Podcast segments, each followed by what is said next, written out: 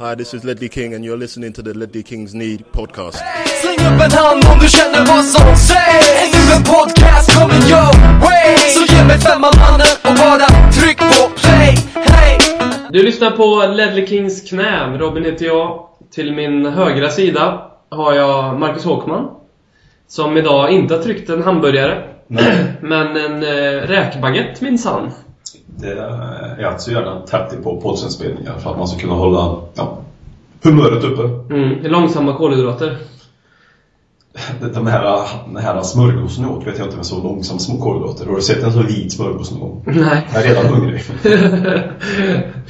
du behöver snart på toa kan man säga. Lite så. Och i Göteborg har jag med mig Jimmy Jonevret också. Jajamän, tjena. Hur är läget på Sveriges framsida? Läget är bra. Det är katastrofalt väder som vanligt, men det är bra annars. Ja, det är lite samma här. Ja. Vi gillar inte snö i det här landet. Nej, och ändå bor vi här, så ja. Så är det. Vad hände i veckan då? Vi har torskat mot Leverkusen. Och vi har jag kommer inte ihåg vad vi hade förra. Det var ju Leicester-matchen, den har vi också diskuterat. Ja. På grund av lite du har varit på opera, Håkman. Det var det jag försökte fiska fram här att du skulle säga. Ja, det var så det tänkte jag. Men alltså, det blev ingen opera. Alltså. Det blev inställt i sista sekund för det var tvungen att fixas med lägenheter och sånt där nu istället så. Aha. Så tyvärr. Men det köptes biljetter till den där förbannade opera som inte används sen så. Ja. Vad heter han? Les Misérables. Ja, har du vaskat biljetter till operan med andra ord? Ja, kan man säga. Ja. De ligger ju kvar där hemma så.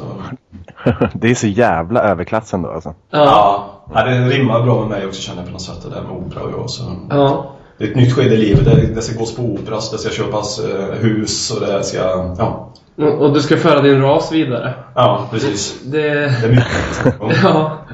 Du har gjort en hel omvändning kan man säga med dina värderingar. Jag ska ha barn här. Ja. Det var inte det jag menar. 2,1 miljoner på vi får väl se vad de säger. Sista budet är ju lagt. Sen har du också varit med i en annan podd. Ja, det har ju varit också. Ja, det här. Bara så där utan att berätta för någon. Nu får du stå till svar. Ja, men jag kände väl att jag får kolla vidare här nu om det finns något annat jag kan göra än vara med här och prata bara. Så. Det skulle Knacke.nu heter den. Ja. Pratas lite om Tottenham mot Arsenal. Ja. Jag hoppas att du fick bra betalt. Ja. Ja, jag får lika mycket bra betalt som jag får när jag sitter här. Ja. Då vet vi hur mycket pengar man får. Ja. Alex och Sigge mycket. Ja, precis. Jimmy? Ja. Vad är din hur mår du i kroppen när du tänker att det är North London Derby imorgon och med veckan som varit i bagaget? Känslan är väl inte helt 100 alltså. Det kan man inte påstå. Jag tycker alltid de matcherna är jobbiga. Det spelar liksom ingen roll om det är hemma borta. Jag får alltid lite ångest. Jag kan inte njuta utav dem. Men framförallt nu efter Leverkusen så det känns inte superkul att slängas in i en sån match nu. Men vad fan, de ska väl göras. Det kanske är lika bra att ta den borta nu då. Egentligen. Jag sa till Emily igår att för jag låg och hade en sån här liten ångesttopp inför North London Derby. Så sa jag att jag tror att om jag kunde spola tillbaka mitt liv och göra så att jag inte blev Spurs-supporter, då tror jag att jag skulle göra det just nu. Jag tror jag skulle dra i nödbromsen. För så kändes det faktiskt. Ja, det är väl nästan lite samma faktiskt. Hur mår du BM inför matchen imorgon? Till skillnad från Dromsfield och Jonevret här så måste jag ju säga att det här förlora-snacket tänder ju alla cylindrar och det är ju självklart den enklaste derbysegern på 6 år. Det var ju senaste gången vi vann där så det blir ju per automatik den enklaste derbysegern på 6 år. Borta. Det blir ju 2-1 för Spurs. Men det här vinnarsnackare kommer väl med det här nyfunna. Du är ju en vinnarstad numera också.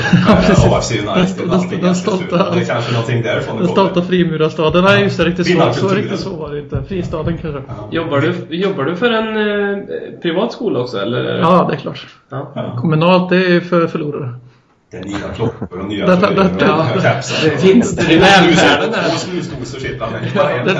är där vi tappar hälften av våra lyssnare också. Nej, men det är klart, jag Öskan och Ryssholm är ju redan i snack här. Jag kommer ju bli den första och enda ultrasupporten för AFC Eskilstuna United BK IK Hockeyklubb. Tar du ditt ansvar som numera Eskilstuna på om de står där i premiären ett par stycken med AFC-flaggor och känner stor kärlek och passion inför det där laget?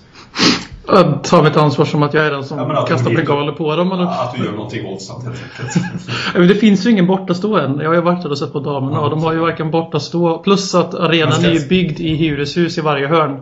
Lite som CSKA. Det låter så att det inte finns någon bortastå. För du tycker ju också att du har avsikt. AFC också står på bortastå. För det är ju bortalaget också. Ja, det finns, till saken hör att det finns ingen hemmastå heller. Men nej. För de har ju ingen, de är ju inte hemma så.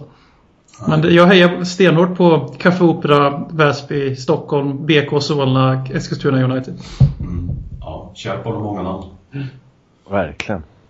Håkman, du då inför imorgon?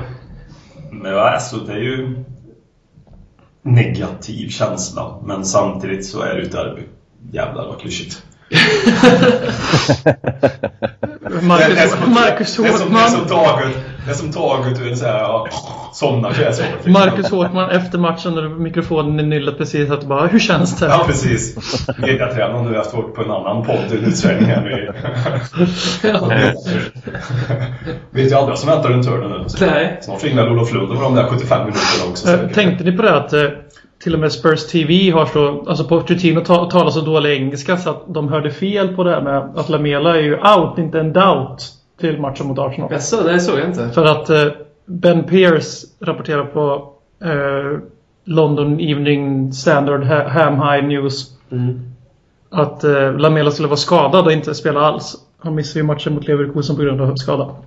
Och då hade ju Spurs official 5-10 minuter tidigare skrivit att Lamela var en doubt. Aha. Tillsammans, för att då hade de uppenbarligen inte hört vad deras egen tränare sa i deras intervju med honom. Så att, det var jävligt kul. Men jag tycker att han har blivit rätt bra på engelska. Det tydligen tycker inte den här stackars lundsveta britten tycker inte det. Han hade redan som rattar Spurs. Det var något ord han använde i en intervju nyligen som verkligen fick mig att tänka fan, Pochettino börjar få sväng på det här med engelska språk. Jag kommer inte ihåg vad det var. Så kommer det. Ja, men det här är ju inte Pochettinos fel. Han är ju grammatiskt korrekt här. Det är ju journalisterna som inte är lyhörda nog. Som inte gör sitt jobb. Men det leder ju till Harry Winks i startelvan, så det är bra. Och så, ja. Jag tänkte bara nu när vi är ju fortfarande obesegrade men vi har förlorat Champions League-matchen. Men det känns ju inte som man går in i den här matchen med 10 matcher utan förlust i Premier League. Ja, det är ju samtidigt 7 matcher utan vinst. Ja, men det är så. Det jag menar. Så det är 7 matcher utan vinst. 7 matcher i och med Leverkusen. Utan vinst? Ja, det är 1-1-0-0-0-0-0-1 1-2-1-1. Ja, jag tror det är 6 eller 7 efter City. Vi har inte vunnit sen vi slog City 2 oktober. Ja, just det, så har Liverpool-förlusten och... Det kanske inte är 7 matcher. Leverkusen 2 gånger, Liverpool 1 gång, West Brom 1 gång, Leicester 1 gång. Så kommer det 2 fler matcher. Bournemouth, då är det 6 matcher då. Så det är 7 om vi torskar mot Arsenal, så det är 7 matcher utan vinst. Men det gör vi ju inte. Det är så kul att vi har suttit där och häcklat Pep, Guardiola och City för att de tappade det mot oss efter förlusten mot oss. Så det har ju gått åt helvete efter det för oss också. Det har man nästan glömt lite. Det kändes som att vi förstörde City och nu har de kommit tillbaka men inte vi. Mm. Det kanske är vår tur nu då. Det kanske är det. Kommer Harry Kane snart då? Vad tror ni? Ja, jag tror det. Faktiskt. Harry Winks eller Harry Kane? Harry. Jaha, ja, riktiga Harry. Ja, Redknapp är väl pensionär nu och kör över sin fru främst på fritiden vad jag har fattat, men Kane kanske startar. Ja, man kommer starta. Porto var så jävla noga med att säga att det är 50-50 i startelvan och att han är absolut ingen risk att starta honom. Han är så väldigt noga med det så att han spelar. Men vinner sen startar på Alltså det är någon risk med att han orkar.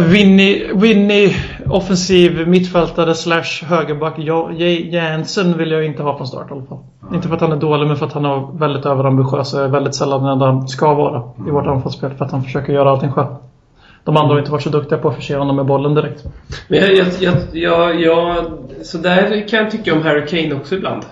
Att han är lite för överallt. Men det som är Harry Kane gör ju mål. Så att då förlåter man honom lite för det. Motståndarna är ju rädda. De skiter på sig när Harry Kane är på plan, för han har gjort 62 mål på 2 säsonger. Det är en jävla skillnad i respekt han har med sig automatiskt. Utan det ger till andra spelare än vad Vincent Janssen har, som är inte, som av någon anledning börjar bli någon typ av syndabock. Jag tycker inte han har gjort en dålig match i Spurs. Möjligtvis något inhopp som har varit misslyckad. Han har inte varit briljant heller, men han har ju inte haft något att jobba med för huvudtaget den här månaden sedan Toby plus gick sönder. Nej, det ges ju inte så mycket lägen till den. Måste jag säga. Vi skapar ju ingenting där. Och det har varit lite så hela säsongen. Harry Kane, han har gjort 2 han har göra för han blev skadad. Ett i ligan i alla fall. Ja. Då var han från typ ingen distanssats mot Stoke borta. Då var han med 4-0. Ja, det kanske är det enda han gör. Ja, men han har ju inte heller haft bollen på silverfat så mycket. Det är någonting som inte klickar i spelet. Förra året hade vi mycket med målchanser. I år har vi haft väldigt svårt att skapa dem just för anfallen. Ja. Det känns ju det som inte klickar, att det löps inte lika mycket för varandra just nu. Men det löps fortfarande, men det känns inte som det löps riktigt lika mycket för varandra. Förutom när Moussa Sissoko spelar då? Ja, det var roligt att man ju vatten på sin kvarn i alla fall kanske. Det var roligt att jag satt här i förra podden och sa att vi inte skjuter längre, och sen så direkt efter det så kommer det statistik att Spurs har mest avslut mot mål i hela Premier League. Men ändå känns det som att vi skjuter typ 5%. De är dåliga på att skjuta helt enkelt. Ja, herregud. Vågat du gå. Det var ju extra tydligt mot Leverkusen, tyckte jag, angående det du säger, BM. Framförallt att Janssen får ju en sån otacksam roll. Man tycker ju synd om han på något sätt. Han springer där och så får han bollar i knäskålarna och liksom på hårt på bröstet. Och ingen fyller på, ingen tar en löpning. Han bara stångar där som liksom en... Jag vet inte vad, man tycker ju synd om han gör det ju inte dåligt med tanke på vad han har att jobba med. Men... Det är omöjligt att säga att en anfallare är dålig. När man spelar med en anfallare, då är det ju så att den ska serveras. Den ska inte starta offensiva spelet. Men han skulle säga, han får ju ingenting att jobba. Man brukar säga att de feed off scraps. Alltså han snarare, vi snackar svältdöd på Vincent Janssen till på topp. Ja, men det jobbar ju inte in. Alltså det var ju tydligare. Vi fick in mer folk i boxen tidigare. Delali var tydligare där. Och det är ju en av Lamelas styrkor, tycker att han är bra att löpa in i boxen. Det tappar vi lite när han inte med faktiskt. Men det är ju som du säger, Janssen. Jag känner inte heller på Janssen alls faktiskt, det är klart. Men vad ska han göra? Han kan ju inte liksom trolla vatten. Han är ju inte Messi. Han kan inte ta bollen på mittplan och runda 5 gubbar och göra. Det går ju liksom inte. Men det är... Därför ju, Harry Kane, jag vill ju att vi ska starta Harry Kane för att det kanske kan ge någon sån här förhoppning i min värld, att det kan ge någon injektion. Det borde ju inte behövas en sån här match, men att man startar med och så kör han så länge han orkar. Hellre att han startar med att han ska hoppa in, tycker jag, just för att sätta en, försöka få med gruppen. Ja, men det är inte som att han kommer komma in och springa sönder ett tröttkört Arsenal. Då vi kommer ju bli den här matchbilden där Arsenal har bollen. Och vi kommer försöka återskapa matchen 2014 när Chadli gör 1-0. 15. Men att man liksom 60-40 bollen av för dem, och vi gör en fantastisk habil laginsats och är nära att snor den segern. Men Porsche kommer ju inte gå in där och bara, nu ska vi göra som vi gjorde mot City, grabbar. Nej, det lär han inte göra. Är Toby helt avskriven, eller? Ja. Och, Porsche var ju så jävla noga med att säga att det var inte så allvarligt som det såg ut. För det såg ju, säsongen såg ut som att den var över. Eftersom han hade knappt någon kontakt alls. Och ändå så gick han ju i däck och kom upp och ramlade ner igen. Och då kände jag, nu är det i slutet. Alltså. Men de var ju så jävla noga med att säga att det var bara blåslagen typ. Men han har inte spelat sen där, så vi har inte vunnit sen där. Nej, men Tottenhams liksom... hur de berättar om skadesituationer och sånt där. Det är Nordkorea. Det går inte precis. Det är Nordkorea. Ja, det är inte varför man såg den Porsche. Man kanske inte började säga exakt, men så har det ju varit under hela Porsche-tid. Det kanske var så innan också, men minns jag fall under Porsche-tid att det måste ju vara någonting han vill bestämma och mörka. För nu var han så jävla tydlig med att Kane ska vara med, och det var likadant. Lamela var mystisk borta i matchtruppen mot Leicester. Leverkusen berättade om under veckan att han hade fått en smäll på höften i träning. Men han var borta mot Leicester. Då hade han ju, vi var ju inte så jättevassa helgen innan, men Lamela var ju definitivt den som var mest involverad, både positivt och negativt. Han borde fått rött kort 3 gånger om mot Bournemouth. Och sen var han helt plötsligt borta i matchtruppen, och då tog de ju sin tid, för det blev väl ramaskri antar jag på Twitter. För vi hade ju inte den starkaste bänken direkt. Och då så tog de ju sig tid att skriva, just det, Lamela är inte med idag för han är sjuk. Men Toby får man inte veta någonting om. Han väljer verkligen så här när han ger information och inte ger information. Men varför tror ni att han går ut och säger att Harry Kane kommer vara med då? Påverkar Arsenals matchplan. Och sen kanske lyfta moralen av fansen, ja. Alla lite grann att Harry Kane är tillbaka, att man liksom ger en positiv energi i det här negativa. Hyfsat press att lägga på hans axlar. Ja, men liksom, det är så jag tänker med att han försöker liksom, för han säger ju ingenting utav en slump. Alltså man väljer ibland med informationen med skadorna som kommer tillbaka, och ibland säger han inte det. Det finns säkert någon tanke med att jag tror han är... Och sen har jag gått ut och sagt att vi spelarna var med i Tottenham framöver, så får de också börja prestera. Lite grann så, han sa väl lite mer... Lägger du texten lite mer så? Men... Det säger emot, sig själv. De har ju varit så jävla noga med att skriva långtidskontrakt med alla som var dugliga i fjol, förutom Loris och Lamela. Lamela ryktas det om att de har klickat igång någon så här FM-option. Ja, som man bara hör om i bandy annars, att klubben och spelarna har optionsår som man kickar igång. Det har inte varit med om så mycket i Premier League i alla fall. Som gör nu så är bandypodden tillbaka. Det gläder mig. Och Svenska Cupen 2016, what? Woo! Ja, det är välfyllt nu. Det är nästan lika välfyllt som Dronsfylds vin/kaffe/whisky-vitrinskåp. Nej, det är inte så jävla mycket kupp där inne. Nej, men det ser ju ut som Villa Lidköpings troféskåp då, för det finns ju bara en riktig titel, och det är Karaffen, ja. Alkoholist kallas den titeln. Tänk att hälla upp ett varsitt glas. Bandy och alkoholism vet vi går ju hand i hand. Så det hör ju ihop. Ja, det läste du det om en sista bandygrej här? Att Hammarby bandy var ju väldigt förvånade att 20 000 kunde gå på Hammarby fotboll, och sen så kom det bara 2 000 till Hammarby bandy. Nu senast igår. Ja, rimligt va? Ja. Rimligt. Men de vann i alla fall. Ja, jo, men jävligt rimligt. På tal om det var någon lite grann tweet som blev väldigt retweetad och hyllad i veckan som jag @RobinDronsfield. Nej, det är inte min. Okay. Per Frikebrant. Det är mer åt det hållet.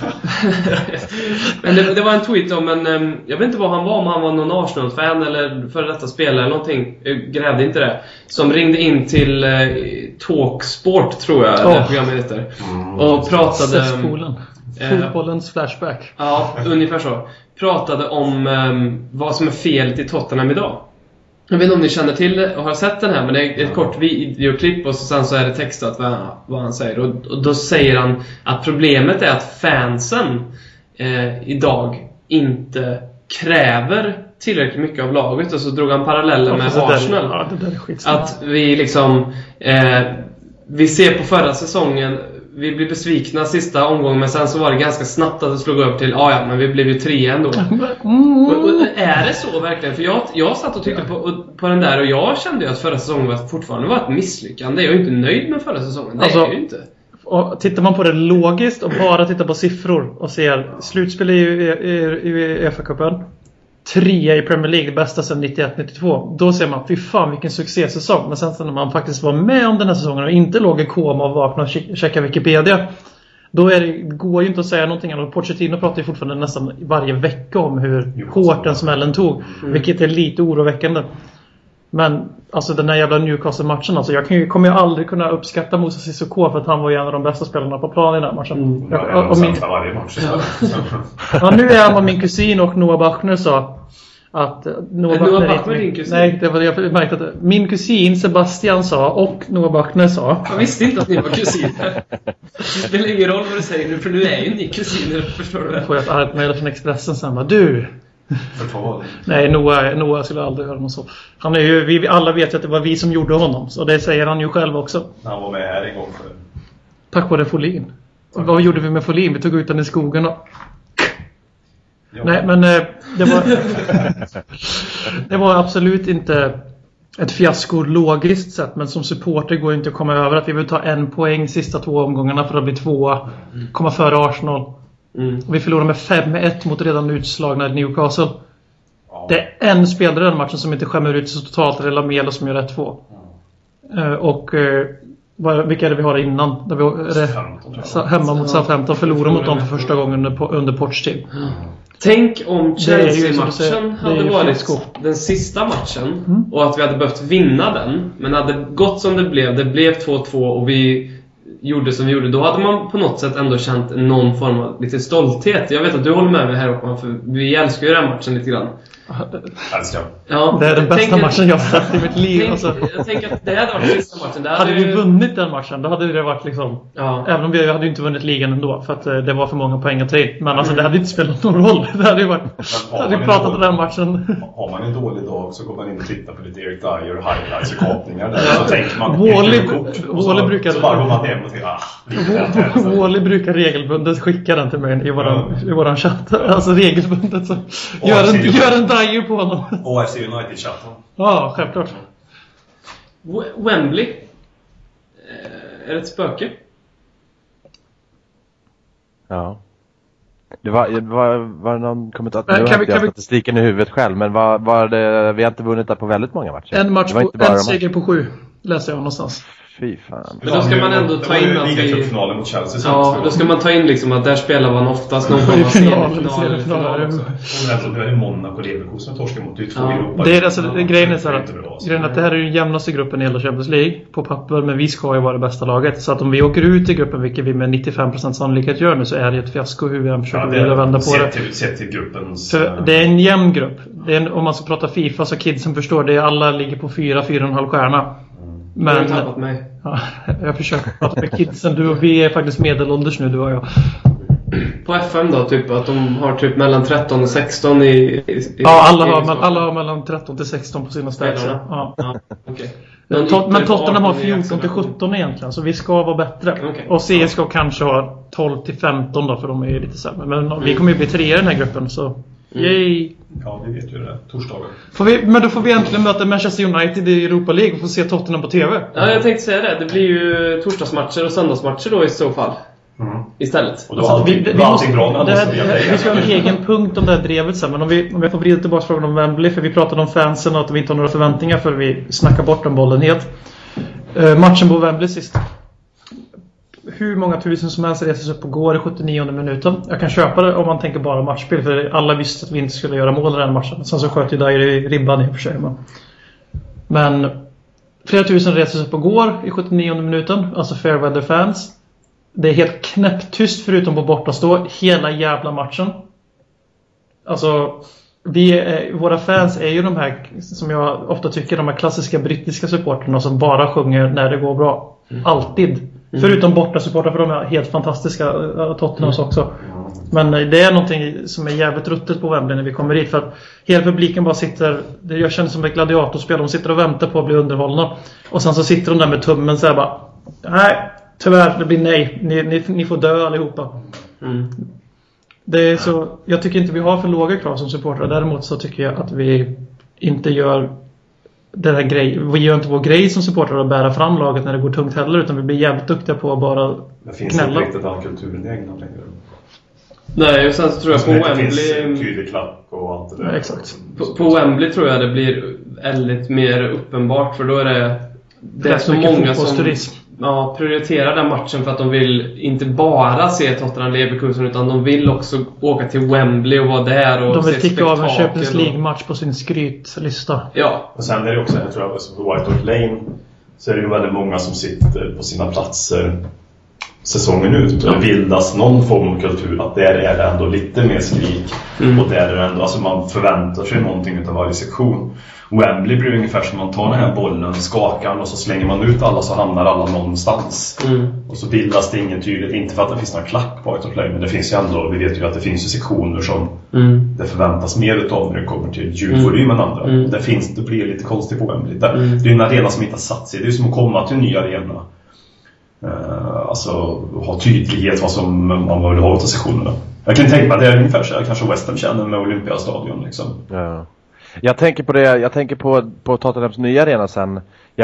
Jag tänkte på det mot Leverkusen i och med att det var så jävla dålig volym och det var inget support. Det känns så, jag blev lite orolig att den nya arenan kommer bli lite likadan. Har ni sett det? Jag tänker att man sitter så jävla långt ifrån planen och det blir inte alls samma grej. Nu sitter man ju på White Hart Lane väldigt nära dem, men hur kommer det bli på den nya? Jag har inte riktigt tänkt med det. Samma som White Hart Lane. Jag tror till och med bättre. Jag såg några mått som var jämförda med Emirates. För Emirates var ju lite, när den kom, då var ju den lite ett skryt, liksom att kolla, man kan bygga en stor arena som ändå är brittisk i sin utformning, att man är nära publiken. För det är man där. Alltså motsatsen till vad West Hams arena. Ja, precis. Friidrottsarenan. Nej, det är man ju inte. Men då skröt man över det, att kolla vad stort man kan bygga och ändå komma nära.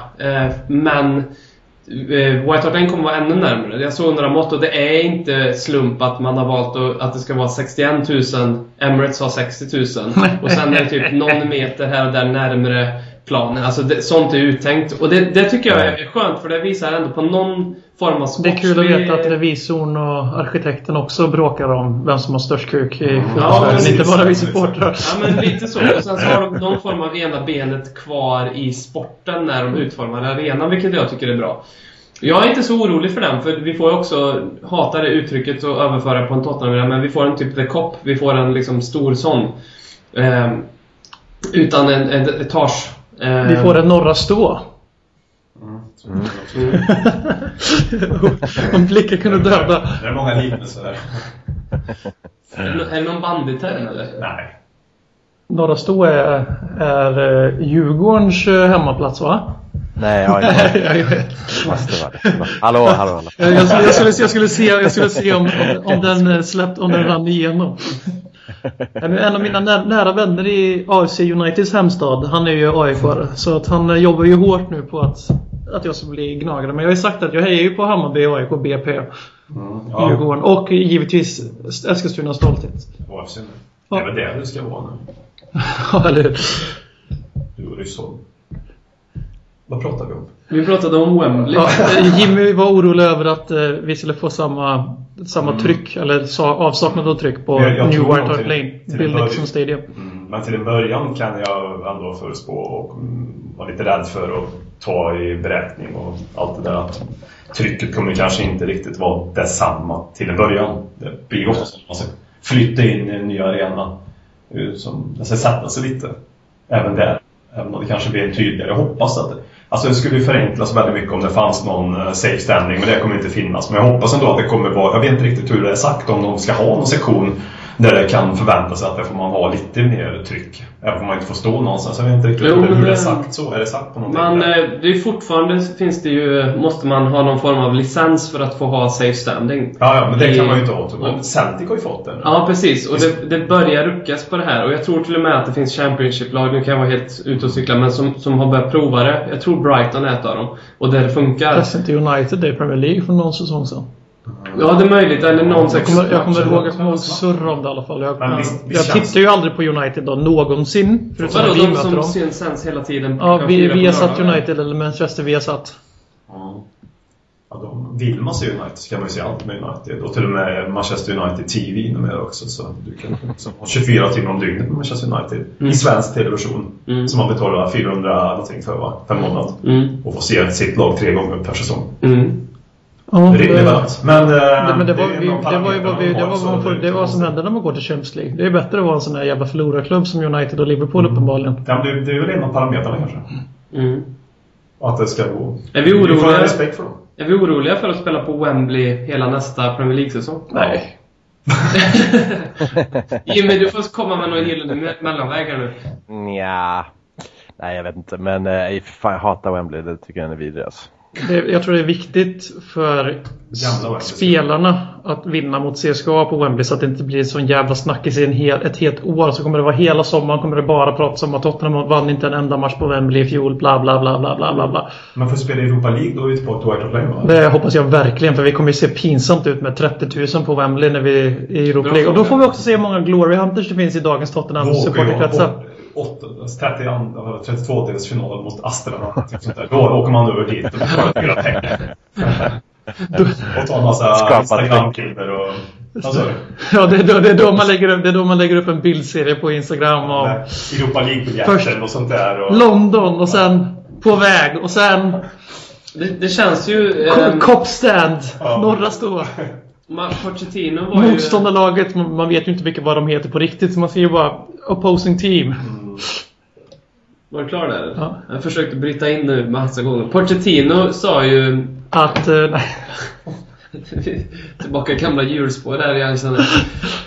Pochettino vill ju kategoriskt förneka att det finns ett spöke kring Wembley, att det spelar ingen roll. Och Lars Lagerbäck satt i studion efter matchen mot Leverkusen och sa samma sak som fotbollstränare Ola Wenström försökte pusha lite på. Men kan det inte vara så att det ligger någonting i det här att och Lars Lagerbäck tycker att det spelar ingen roll borta eller hemma, som professionell fotbollsspelare ska man kunna vinna allting. Och jag tror ju också att Pochettino måste ju gå på det. Han kan ju inte sitta och säga på en presskonferens att nej, vi har svårt på Wembley. Men någonstans måste det ju ändå man komma förbi det där lilla hjärnspöket som det kan ju inte bara vara vi supportrar som bygger upp det där. Det måste ju finnas någonting också i truppen, så någon form av obekväm känsla. Även om Pochettino står där innan match och på träningen och säger det spelar ingen roll vart vi spelar, vi ska ändå kunna vinna liksom, och utmana och spela vår fotboll. Så måste det finnas det där hjärnspöket. Men en grej jag tänker på är måtten på Wembley. De är ju, den, som jag förstår det, är den en väldigt bred och stor fotbollsplan. Stor typ. Ja, och liksom i jämförelse med White Hart Lane, jag kan inte de måtten, men de måste ju vara mindre. Borde inte vi få kunna justera det om vi ändå hyr? För det är väl inte så svårt, det är väl bara att hitta linjer. Ja, jag tror att det är FA som är huvud. De kommer fortfarande stå som nummer 1-lisare, så att deras mått går före Tottenham, även om vi har 20 matcher eller sen, 2. För några år sedan så hade vi en backdiskrim mittfältare. Nu låter man väldigt långsint och bitter. Så gick med ut och sa att varför inte vinner på White Hart Lane tillräckligt mycket, det här var planen är för liten. Då har vi mosat en del. Han gick runt och sa det. Och nu, en sak jag bara måste lyfta här är att som stör mig enormt. Jag var i Katrineholm igår, denna metropol, och då sitter ju som i alla städer sitter ju uppe i så här, welcome to, och så är det kändisar där på. Vad finns det i Katrineholm för någon? Erik Hassle, men jag googlade Lars Lagerbäck just nu. För att när han tränar andra lag, det har varit Lars Larsjur, Lasse Reykjavik och Lasse Lagos. Och nu jobbar han för Svenska fotbollsförbundet igen. Varför är han inte Lars Katrineholm? När du nämnde hans namn så slutade jag lyssna på det totalt och bara satt och tänkte på varför vi inte refererar till Lars Lagerbäck som Lars Katrineholm. Är han från Katrineholm? Ja, enligt Wikipedia så är han det. Inte han uppväxt typ. Ja, men det står att han är född i Katrineholm. Det här är jag kan tyvärr inte köra granska, men åtminstone Lars SVF då. Ja. Har du något svar på detta? Ska jag vara företrädare Lars Lagerbäck i den här frågan? Han är född i Katrineholm. Jag måste ju undersöka detta på vägen hem imorgon och se om han sitter uppe på vägen. Ska du gå ut ur tåget och missa förbindelsen? Och man gör det. Ja, för då missar jag ju matchen också. Då slipper jag ju se matchen där. Det är ju skönt. Kanske finns någon bandymatch du kan se också som där Katrineholm. Sibey the Simsek, den gamla Robinson-vinnaren är från Katrineholm. Göran Persson, va? Robert Gustafsson? Men Robert Gustafsson är Lars Lagerbäck med då? Ja, den. Alltså det är Katrineholm, vad fan? Sen PC Järslid också, men det är inte lika spännande. Fast det slår ju inte Eskilstuna. Alex Ryssholm. Ja, det är ju fantastiskt. Tommy Myllymäker, den här gamla lite Per Morbergs kärnkock. Fan, han var ju lik en viss Viasattanställd, måste jag säga. Bojan, eller? Eller vad tänker du på? Ingen nämnd, ingen glöm. Jag tycker att Tommy Myllymäki är lik. Ja. Upp och ner så ser han lite ut som Jim Carrey faktiskt. Tror du menar Ola Wenström eller? Ja. Det är mycket sidospår nu. Ja, men det är så. Men det är så när BM är med i podden. Ja. Nu har ni fått höra mig referera till mig själv i tredje person också. En till fråga till dig, Robin, nu när du är programledare i Ledley Kings knä igen. Katrineholm. Du har blivit såld en gång. Köpts tillbaka, såld igen, köpts tillbaka. De här 2 sackosäckarna du har. Jag måste fråga, är det som i Scrubs? Använder de, ni är i varsin sackosäck och så har ni mental sex med varandra? Jag och Håkman. Du får tolka vem den andra personen är hur mycket du vill. Det är intressant att du säger mig då som första namn. Visa fingrarna, Håkman. Ja, den där mentala sexet som har utspelat sig i de där sacksackarna är ju när jag och Håkman har suttit i dem och snackat Ledley Kings knä. Det är allt jag kan säga. Sitter ni verkligen i de där säckarna? Sitter väldigt bekvämt också. Alltså man sitter fruktansvärt bra i en sackosäck. Mm. Underskattat, jag har glömt hur skönt satt i dem innan jag... Det här är ju väldigt mycket viktigare. Vi har en idé som den här idén sätter man ju press på när man lanserar den i podden så här, för då kommer ju folk förvänta sig det på något sätt. Men att vi ska kunna sända någon form av julavsnitt här när vi sitter i sackosäckarna och dricker väldigt stark glögg framför brasan och ditt skägg är större än någonsin och så kan vi dela ut lite julklappar och sådär. Ja, det ska otroligt mysigt. Det är lite mentalt sex faktiskt, även för lyssnarna. Ja, även för samtliga, precis. Men vi på den här diskussionen måste också vi väntar ju på svar från Robert Folin, den stora skäggmästaren i podden, men Håkman utmanar nu här med sitt välansade gingerbeard. Men det är ju talsätt som heter never read när man är på Tottenham. Ja, förklara detta. Varför har du inte gjort upp med dina gener? Ja, jag vet inte. Du får ju färga skägget åtminstone. Ja, alltså det är ju berättigad fråga. Men jag gör en anti-jinx här, tänker jag. Alltså saker jag brukar supporta brukar gå åt helvete för, så att säga. Så jag tänkte jag går in och gör en tvärtomövning. Jinxa Arsenal med sin skäggväxt. Ja, precis. För att, har vi någon sån där... Ja. Men det här knyter ju an till frågan att om det är viktigare att Port säger att det inte är Wembleys fel, för det är ju inte bra om fotbollstränare som är öppet vidskeplig. Eftersom det är ju Håkman berättar om att hans skägg är utväxt för att jinxa Arsenal. Det låter ju rent. Tänk att vara en vidskeplig tränare som skulle vara helt öppen någonting vidskepligt. Är din pappa vidskeplig, Jimmy? Han är faktiskt det. Lite grann i alla fall, i det han klär sig med. Aha. Ja, blir det torsk då byter han om direkt, annars så kör han samma till nästa match. Och han tvättar inte heller, hoppas jag. Nej, det tror jag inte faktiskt. Men det är antingen träningsoverall eller kostym liksom. Så blir det vinst då fortsätter han. Men oftast är det ju kostymen. Blir det torsk så då blir det träningsoverall och så kör han på med det om det blir vinst. Har ni utforskat det här att ni har alltså en i podden som har en familjemedlem som är högt uppsatt i elitfotbollen? Har ni använt det här fördel? Det är liksom, våran podd får en jävla tyngdkraft om ni börjar använda bara Jimmys efternamn och låter det vara tolkningsbart vem som är. Det är som Jonevret och grabbarna istället för. Vi byter poddnamn nu. Vi är lite dåliga på det här med... Eller skriver ni Ledley Kings knä och så ändrar ni Wallace logga, så står det istället för 26 så står det Jonevret. Ja. Så började det stå i sportplanen så här: Jonevret sågar Djurgården vid knölarna. Så det är Jimmy som har gjort efter det där. Alltså du vet Jimmy, vad som kan hända här är ju att första säsongen av Ledley Kings knä så jävlar, det var länge sedan nu. Åkte vi till London allihopa och kollade på en 1-0-vinst. Bale gjorde mål som alltid den säsongen. Vi måste åka i vår för det är sista chansen White Hart Lane. Ja, det ska vi göra. Och då mötte vi en kille där som lyssnade på podden som bodde i Smålandstenar. Och det här minns jag av någon anledning. Det här minns inte jag. Han hade twittrat några gånger att han brukade lyssna på podden när han åkte på sin åkgräsklippare. Och det tyckte jag var kul så här. Och så sa han, Håkman show är det bästa, för då dansar jag på min åkgräsklippare. Och det tyckte vi var fantastiskt. Och sen fick vi en bild skickad till oss när han hade köpt en Spurs-tröja och tryckt Håkman på ryggen. Den här snygga, nu jag tänker efter, det är ju helt sjukt när man tänker efter. Det är liksom, de här tröjhäpparna kostar fan 900 spänn. Vilken jävla hjälte ändå. Ja, det är fantastiskt. Så det är liksom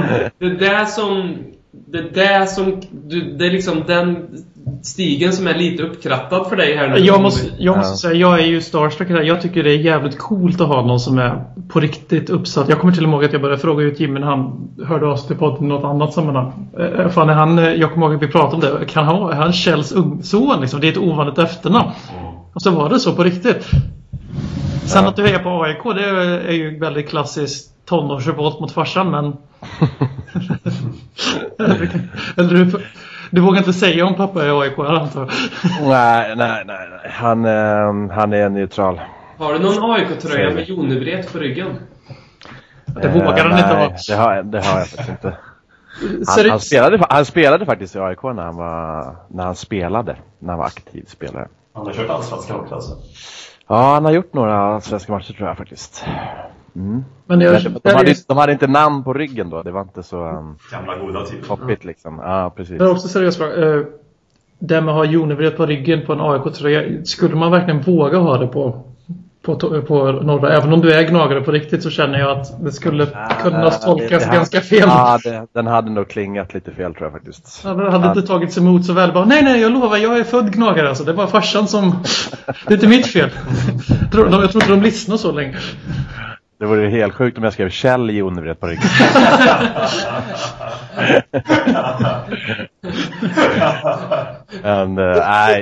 Jag tryckte faktiskt Jonevret på en Tottenham-tröja. Det kändes helt fel. Jag ångrade mig väldigt efter, vill jag minnas. Jag köpte ju Toby på den fruktansvärt snygga bortatröjan några. Vi slog City den enda matchen vi vunnit när jag haft den tröjan på mig. Sen gick han sönder med knät, så att jag får ju ta på mig det grabbar. Har du tagit över det? Ja, jag kan ju lista mina. Jag är ju King till förtidspension, Dawson till såld till Kennen eller Farmen. Alltså... Ja, du kör ju med knäs, de skaffar knäskador. Bentaleb gick ju bra, Mason gick ju bra, Bale gick ju bra. Och så har vi Lamela som jag köpte efter att han hade äntligen slagit igenom. Går inte så bra i år. Och så Toby knät. Så jag tror att nästa tröja får bli typ Lopez. Ni vet tredje målvakten. Vi pratade om Tom Carroll i senaste avsnittet. Mm. Den är okej att köpa tycker jag ändå. Det säger en uppmaning till alla. Köp Tom Carrolls tröja. Jag tänkte köpa Carter Wickers på guldtröjan, för den är så jävla snyggful guldtröjan. Den går inte att ha på sig egentligen. Halvtröjan ska vara Dawson på danska. Och det känns som en halvtröja liksom. Haddelstan skulle vara kul att ha på den. Ja precis, bara vi är helt fin nu. Tillbaka till framtiden. Tom Haddelstan. Little Tom. Nej, det är ju fel. Big Tom. Men det skulle jag skaffa nu när jag tänker efter. Om man skulle skaffa en matchtröja nu med ett namn på. Jag har alltid velat haft sån här som tänker, vem är det där typ? Jag skulle vilja skaffa en målvaktströja och ha Lopez på ryggen. Och så hans nummer, vad det var för nummer. Jaha, men du vet, alltså, han skulle inte ens fatta själv att det var han. Nej, men det är klart, Lopez också tryckas ju inte heller fatta.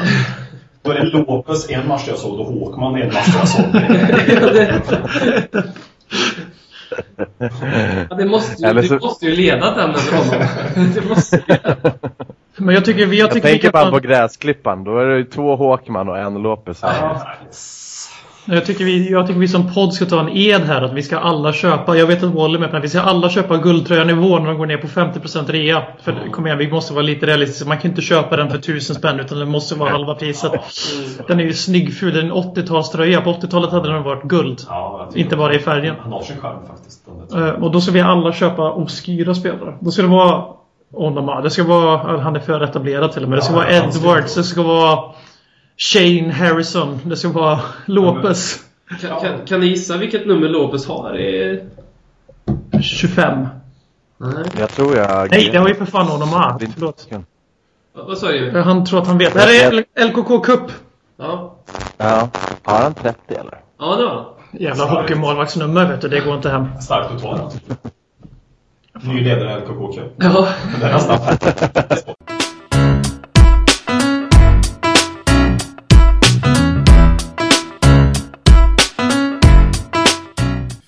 På Ledley Kings knä. Jimmy Jonevret har dragit på kval till division 5. Eller var kvar i division 5. Ja. Nedflyttningskval. Var det inte det han sa? Ja. Ja. Game 2. Femman eller sexan. Så hög är min fotbollsnivå att när han spelar i femman tänkte oj, det är ganska bra. Vad säger du? Vi har ju fått in lite saker där med dig. Ja, här sitter jag och har fått post idag från min division 6-klubb som jag spelar i.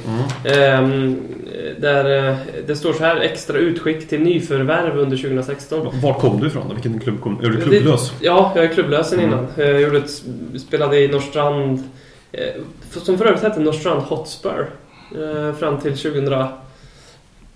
2 kanske? Har du spelat fotboll sånt där? Så. Jo, det har jag gjort, men inte varit registrerad någonstans. Ja, okay. Det vi har ju sett de här Instagram-bilderna i division 7 eller vad fan det var. Division 6 faktiskt. Vi hängde kvar sista matchen, vi behövde vinna men vi spelade 1-1 mot Deje. Men är det Deje eller Östra Deje nu? För du har sagt fel förut och börjar jävligt provocerande. Ja, Deje IK. Ja, spelar ni kryss alltså? Mm, det är ju som en seger. Det är min gamla moderklubb, det är därför jag ser som sig. Mm. Men, så att, då spelade du alltså svart där och oregistrerad och borde åka för fusk. Du har alltså 3-0 till dig nu du säger att det blir alltså. Jag kommer ju ta detta vidare, det känner jag. Jag var registrerad då. Den matchen. Okej. Vad står det på pappret du inte säger då? Det står att jag ska betala för att vara med nästa säsong, 1500 spänn. Och då tänkte vi att det måste ju gå att göra en deal med Spurs och skriva livstidskontrakt med dem där man betalar dem 1500 spänn. Är det inte det vi gör varje år när vi går med i det här Lille White Bronze Membership? Jag är fan inte med den i år, jag måste bli det. Så jag kan åka i vår. Så man kan åka på one last time? Så ja, det är ju bara, det medlemskapet skaffar jag när jag ska åka på match. För annars ger det ju faktiskt ingenting. Man får ett medlemspaket som man tycker är kul när man får det, sen så hamnar det någonstans så vill man inte. Du får ett kort som är lite roligt. Jag har lärt mig använda de här drippunderlagen jag fick senaste medlemspaketet. Ja. De använder jag nu. Ja. Som typ prydnad. Som ni ser det ligger på mina vanliga drickunderlag som en typ, och så får man inte ställa några glas på dem. Nej, alltså drick, alltså, folk använder det. Nej, jag ställer på bordet. Men jag tar såna här Rubisia Robins riktiga drickunderlag så lägger jag Tottenham-dekalen över och så får man absolut inte ställa någon dricka på. Så det är rimligt när det är sånt drickunderlag. Mm. Om vi avrundar den här podcasten med era bästa North London Derby-minnen. Det är färskt, fräscht, det har vi aldrig gjort förut. 4-4. 4-4-matchen. Ja, lite så. Ja, 4-4. 2-3 som jag inte såg men fick live-rapporterad av Forsell på sms. Vi hade SSU-möte/rally där jag hade tal om antirasism. Vi förlorade den kampen. SD är större och starkare än någonsin, men BM har varit på barrikaderna sedan 2010. Ja, det är bra. Mm. Så den matchen kommer jag ihåg väldigt känt. Vi vände, jag missade den matchen för jag skulle hålla tag. Jag har den matchen jag såg första halvlek och stängde av i halvlek för att vi låg under med 2-0. Gjorde du det? Ja, det gjorde jag. Och så gick jag och kollade på handboll i Sundstahallen eller i Karlstad istället. Helt mot Rökeljunga. Ja, eller fick jag sms där och så bara 2-0 och jag bara, fan vilken tur att man inte ser matchen. Jag lider med det och sen så bara 2-1, 2-2 och sen bara Glenn Strömberg hoppar in i Forsens kropp och börjar skicka sms istället. Och då fattar jag, nu jävlar har jag missat någonting. Ja, det var fattat. Jag såg hela matchen. Jag hade väl gjort samma sak där om jag hade suttit själv i 2-0 eventuellt. Sappat ut, kollat på något annat. Men det var jag inte själv och såg så man var tvungen att genomlida den matchen. Och tur var ju det nu i efterhand. Satt du med en Arsenal-support eller? Nej, faktiskt inte. Nej, för det hade ju varit oförklarligt. Ja, det hade ju varit gallskrik. Jag glömmer ju den här 5-1 ligacupen. Men alltså många pratar ju om den, att det är den största. Niva brukar ju säga att det är den största matchen jag sett Tottenham. Men alltså visst, den var ju stor att vinna 5-1 mot Arsenal. Och då var det jäkligt ovanligt att vi vann mot Arsenal. Men det var fortfarande, även då kände jag ett visst del. Ligacupen, det var fint, men Arsenal hade ju inte sitt bästa lag med. Det där störde mig lite där och då. Det tog ifrån för mig segern var skön, men jag har varit med om betydligt många finare segrar mot Arsenal än den. Alltså känslomässigt, när vi verkligen känns som vi har gått in och punkterat dem. Sen gillar jag känslan man har haft de senare åren, i alla fall på hemmaplan, att man alltid tror på riktigt på seger. Och vi har ändå tagit en del. Och sen, för det var ju inte så jävla länge sedan där varenda derby var hopplöst att vi skulle vinna. Det spelade ingen roll om det var hemma eller borta. Ja, men samma sak borta så tror man ju att vi kan gå in och vinna. Ja, det enda som är avgörande nu, det är formen nu som gör att man är lite mer osäker. Alltså de ser ju jävligt bra ut, vad man känner, visar där raka motsatsen nu. Och då vill man ju dra de här att men det är precis det som är derbyn är till för. Men sen så vet man att derbyn är väldigt speciella för oss supportrar. Det är lite mer hett på planen, men logik gäller fortfarande, även om man alltid säger att det är derby kan vara som helst annat. Men det kan du ju ändra i varje match. Ja, det är bara en klysch som man lägger till för att det är derby. Men det hör till, det ska vara så. Man ska inte sitta bara, fast det är bara en match i mängden. Där och då är ju fotbollen dött. Alltså inte Sportbladet sett, utan... Ja, men om man pratar om North London Derby som något så är det match. Börjar vi resonera så, eller folk som är, då är man ju tråkigt ute, farligt ute. Det är ju skillnad på matcher och matcher. Det är ju faktiskt så. Jag har ju en av mina senaste 5-0-1 bevittnelser på White Hart Lane är ju faktiskt 0-1. Thomas Rusicki gjorde mål i 7:e minuten och sånt där. Ja, just det, då med min vän Tim Sherwood som tränare. Han satte väl in i kryss i första andra minuten. Ganska fint mål. Ja, väldigt ganska fint mål. Hög klass på. Och jag satt precis vid... vid, för då gjorde de mål på motsatt sida som deras fans är borta. Och jag satt precis där. Och den punkteringen som kan bli på White Hart Lane blir så otroligt uppenbar när man är på plats, och särskilt i en sån match, för det var sån hype innan, och det var så, vi var på Bricklayers innan, och det var, man var så taggad, och så och publiken är fantastisk fram till att de gör det här målet, sen så blir det så tyst fram till första minuten. Ja, nej, men till 7:e minuten då. Ja, och sen så gör han det här jättesnygga målet. Och så hör man liksom från andra sidan, det blir så. Det är en så surrealistisk upplevelse när det blir så tyst, men en liten del av arenan är så uppe i varv för det här. Och är det resten av matchen sen. Sen var ju vi nära, Chadli hade ju någon, var ju på mållinjen och lite sådana grejer, men det var ju aldrig riktigt, det kändes aldrig liksom hur skulle hämta hem där, som det gör nu för tiden när jag åker till White Hart Lane. Inte nu.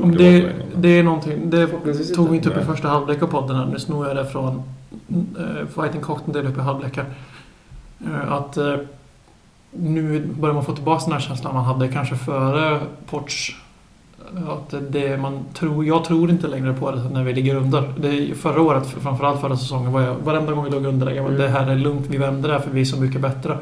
Och det har jag trott de första matchen i den här segerlösa sviten, att det här tar vi för vi har varit bättre än de flesta lag vi har mött, förutom Leverkusen, för de har varit bättre båda mötena. Men när jag satt där mot Leverkusen, då kände jag så att vi kommer aldrig att vända det här. Även fast de gjorde ju ganska tidigt i andra halvlek, gjorde de 1-0. Det känns som fotboll skulle kunna spelas i 7. Vi hade precis, det är den chansen man har. Det är därför man är lite orolig för. Det är väldigt, väldigt, väldigt viktigt att inte släppa in ett mål första kvarten. Det är ju så symboliskt att det är när vi är närmast att göra mål. Det är ju där man kan fortfarande göra mål när man är utlösa fasta situationer. Det är ju Dires i ribban. Men alltså jag har ju sällan sett en Champions League-match som kändes så jävla mycket som ligacupen eller någonting. Alltså du vet, jag hade ingen puls alls. Spelarna hade fan ingen puls heller, förutom Harry Winks. Det var ingen roligt. Men jag tror nog att vi kommer få se en bättre inställning nu.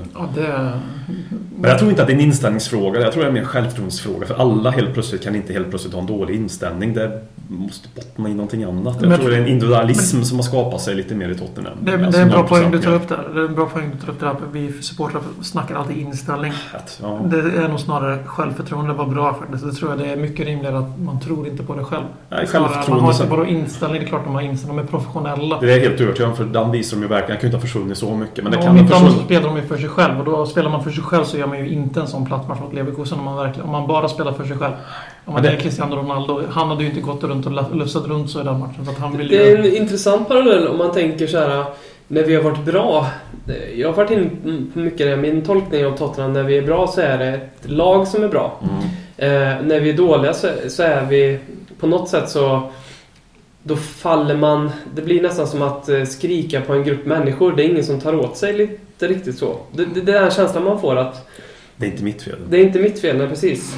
Det är det kanske som är vad ska man säga, maktdelen, akilleshälen med det som Pochettino lyckas bygga upp då. Att det inte är riktigt någon som går in och tar tag i det. Toby Alderweireld, som jag tycker är våran klaras lysande ledare på planen. Utom tvekan, det har blivit jävligt tydligt sedan han försvann. Om det var en diskussion innan så har det sedan han försvann har det blivit, för vi klarade oss faktiskt ganska bra utan Harry första veckorna när han var borta. Son gick in och gjorde en maskering där utav målform. Sen när Toby gick däck också så har vi ju sett helt vilsna ut som enhet. Men jag tror också saknaden av Dembele och Dyer ihop så funkar så bra förra året. Alltså en Dembele, han var ju överjävligt bra då. Nu har han inte kommit in i säsongen riktigt än. Jag tror de två som spelar på väldigt stor del. Dyer ska inte spela mittback. Nej, han ska inte. Han ska inte spela mittback. Han har inte farten för att vara mittback. Nej, inte vårt system. Han blir påminner fan nästan någon dag sedan under AVB. Han klarar inte av. Nej, det går inte. Alltså med all respekt för Dyer, fantastiskt fin på innermittfältet tillsammans med Dembele. Men inte där som mittback. Där ska han inte vara och snubbla mer. Det kommer han säkert göra nu nästa match. Det är ju lite coach. Ja.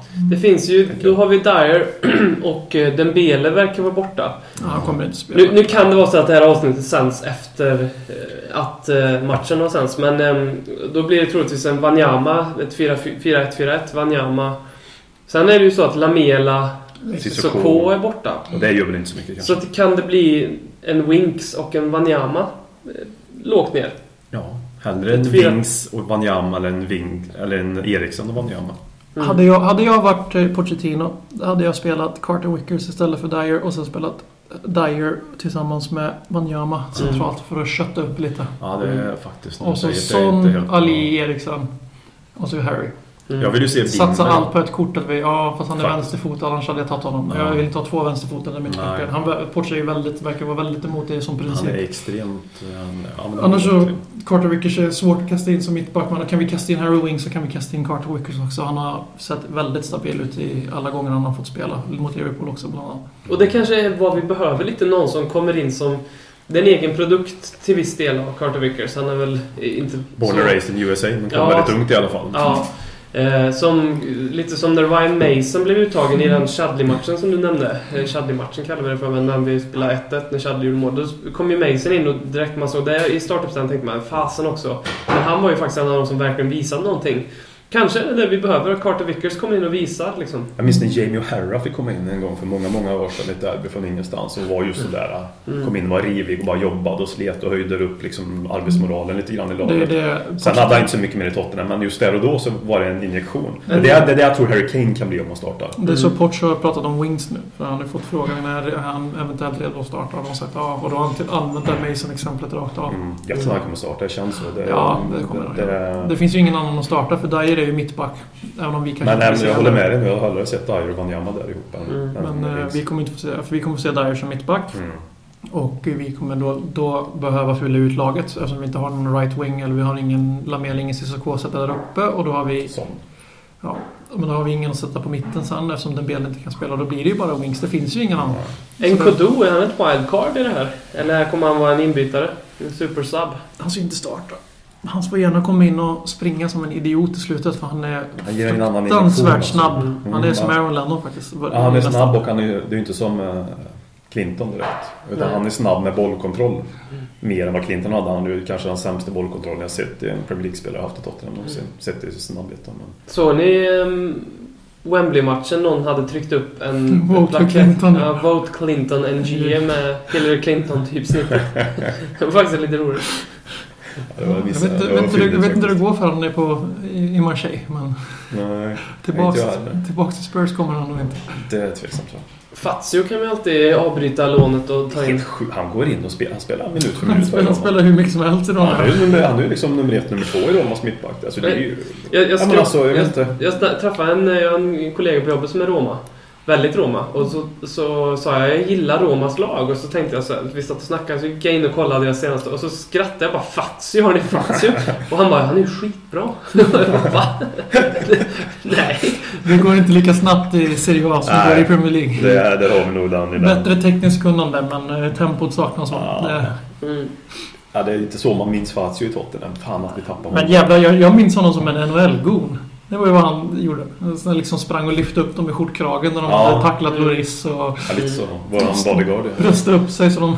Om vi avslutar nu med, hur snabbt kan den här pendeln svänga om det skulle vara så att Tottenham vinner? För det finns ju lite det här lite inställsamma supportandet som man kan läsa om i Twitterflödet ibland, som försöker vända på det och se att glaset är fortfarande halvfullt och inte halvtomt, som jag känner att det är nu, som jag tror också ni känner, som säger att ja, men en vinst nu, då vänder allting, då har vi helt plötsligt fortfarande obesegrade och så har vi slagit, och då vänder allting. Gör det om vi vinner på söndag? Det som man väntar, vi går väl om Arsenal. Så pass tajt är det ju fortfarande topp. Det är ju en liga som ingen vill vinna i år. Att vi ska ju egentligen vara avhängda med tanke på våran folk. Vinner vi nu så är det ju självklart, vinner vi borta mot Arsenal så jävlar vad det maskerar bort de senaste resultaten då. Alltså det blir ju en annan smiley-gubbe då. På paketet istället vi åker. Alltså det tror jag, men fan. Jag på förhand är nöjd med kryss.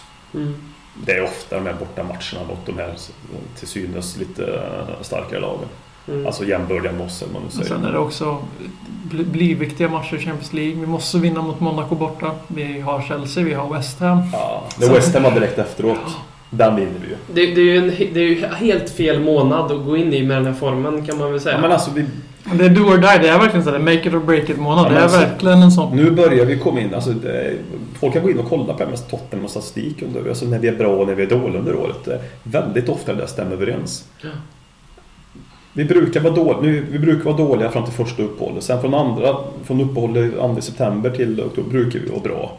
Och sen brukar det gå sämre igen. Och sen brukar det gå bättre. Och så december är vi alltid bäst i hela jävla Premier League statistiskt sett. December, januari, februari är vi hur bra som helst. Vi börjar bli bra i november lite grann. Efter uppehållet mot Frankrike. Efter nu mot Frankrike. Sveriges match mot Frankrike. Det är så jag tänker. Men alltså... Sissoko mot... Lustig. Ja, precis, grattis. Nej, men Martin Olsson kanske, trots att Oskar Bent är tillbaka. Augustinsson kanske. Och, ja. Eller du kanske sitter och spelar Champions League. Ja, precis, men ändå är Martin Olsson en som spelar Champions League med första valet. Nej, men jag lutar på det. Blev på riktigt uttagen i landslaget så går. Det tror jag. Jag är helt undra på. Han är väl en just starkare. Ja, han är ju helt sjukt. Ja, alltså i Tottenham. Han har ju varit precis så jävla usel. Han är den omvända Fredrik Ljungberg. Ja, han är ju i Arsenal, så det är en bra liknelse. Ja, men CCK är nya Adebayor. Kapaciteten finns, men allt annat. Det var ingen slump att han tog den här armbågen. För han visste ju att han kan ju inte spela mot Arsenal. Ja, just det. Det är hans homes-team, jag har sagt en gång till. Hans hjärta, hans kärlek. Mm. Och för den kommentaren är Jonevret-podden klar för den här gången. Det är ju så han heter nu. Ja. Vi har ju insett marknadsvärdet. Eller vi har ju inte insett förrän nu marknadsvärdet. VM kom här och kalkyleringen. Det var som att vi satt på en... Ja. Vi sitter ju här på en trisslott med vinst. Och vi använder en amatörpodd i Svenska Fans regi med elitfotbollskunskap och insyn. Mm. Vi ses i Kina 2017 som team Jonevret när vi är alla assisterande coacher. Och Robin får vara massor. Gärna fotbollsspelare kanske. Ja, men AVB har ju gått till Kina. Jag spelar gärna under AVB. Ja, vad säger du om det här att AVB ser ut? Alltså jag vet ju, vi hade ju varit disputer om AVB genom åren. Jag har ju gett upp hoppet om att han har någon som helst potential. Vad känner du inför det? Jag känner att jag vill ju liksom lysa mig själv i den här segern någonstans. Men jag känner att det är AVBs utveckling. Nej, men det trodde inte jag heller. Men jag blir också lite besviken. Snack om att ge upp på sig själv och sin fotbollskarriär. Han är inte ens 40 fyllda. Han har varit i Premier League, gjorde det helt okej en säsong i Spurs. Vunnit med... Han var bra i ryska ligan. Han hamnade ju i konspiten med de utlänningsreglerna. Och så gjorde han sin... Jag ska få allt jag pekar på, annars kan det kvitta. Alltså José Mourinho, skolan. Nu är han typ... så mycket brasse som helst. Det roligaste är att han tar ju alltså över Svennis som har varit slut i 10 jävla år. Och Svennis står över Ulsby. Du ser Rickard här. Kina 2017, Jonevret-podden. Ja. Tack för idag. Tack.